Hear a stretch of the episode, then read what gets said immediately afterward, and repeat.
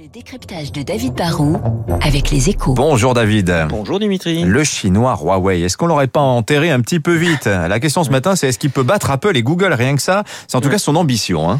Bah oui, ouais, vous le savez, hein, c'est le numéro un mondial des, des télécoms, pas des services, mais ce qu'on appelle le matériel pour les réseaux fixes et les mobiles. Hein. C'était aussi le, le groupe qui avait l'ambition de devenir le numéro un mondial des smartphones. Et puis, euh, c'est vrai qu'ils avaient de très bons produits, mais il y a deux ans, patatras, l'Amérique de Trump a déclaré la guerre à, à Huawei en les accusant d'être une société qui risquait d'abuser de sa puissance technologique pour espionner des gens dans, dans le monde entier. Hein. C'était un peu l'agence secrète au service de la, la cyberguerre de Pékin. Et du coup, bah, Trump a cherché à fragiliser ce champion chinois en le privant de technologie.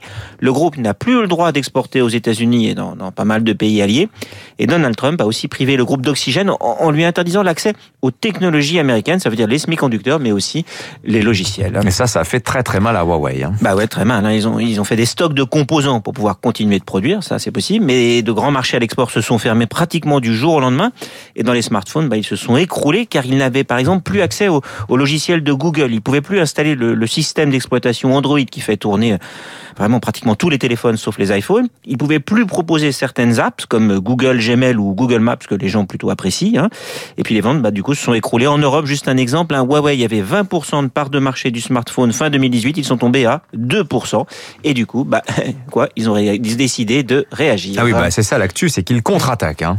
Exactement, ils ont été forcés de se passer des fournisseurs américains et c'est pour ça qu'ils viennent de présenter en direct de Shenzhen en Chine leur propre système d'exploitation pour smartphone. C'est un logiciel baptisé Harmony, c'est le concurrent d'Android ou de l'Apple iOS pour les iPhones. Hein. Alors Huawei, ils sont riches, ils ont des, des compétences, des, des armées d'ingénieurs, ils ont un marché gigantesque en Chine, ils ont vendu à leur euh, période de gloire jusqu'à deux cents millions de terminaux par an, ils ont donc beaucoup beaucoup de cartes en main. Maintenant, la victoire n'est pas assurée pour autant, d'abord parce qu'historiquement les Américains ont souvent été bien meilleurs dans les logiciels, ce qu'on appelle le software, que les Asiatiques qui eux, leur point fort c'est plus le hardware, le matériel. Ensuite, Huawei s'attaque à des marchés déjà conquis. Hein. Pour déloger Apple ou Google, il suffira pas d'être aussi bon, il faudra être meilleur pour inciter les gens à changer d'univers et il faudra proposer aussi des app stores pour pouvoir t- télécharger plein d'applications qui soient très très riches. Du coup, franchement, la bataille s'annonce dure, mais Huawei a décidé de s'en sortir par le haut et à la fin de l'histoire, ils seront peut-être plus forts. La signature de David Barron. Merci David.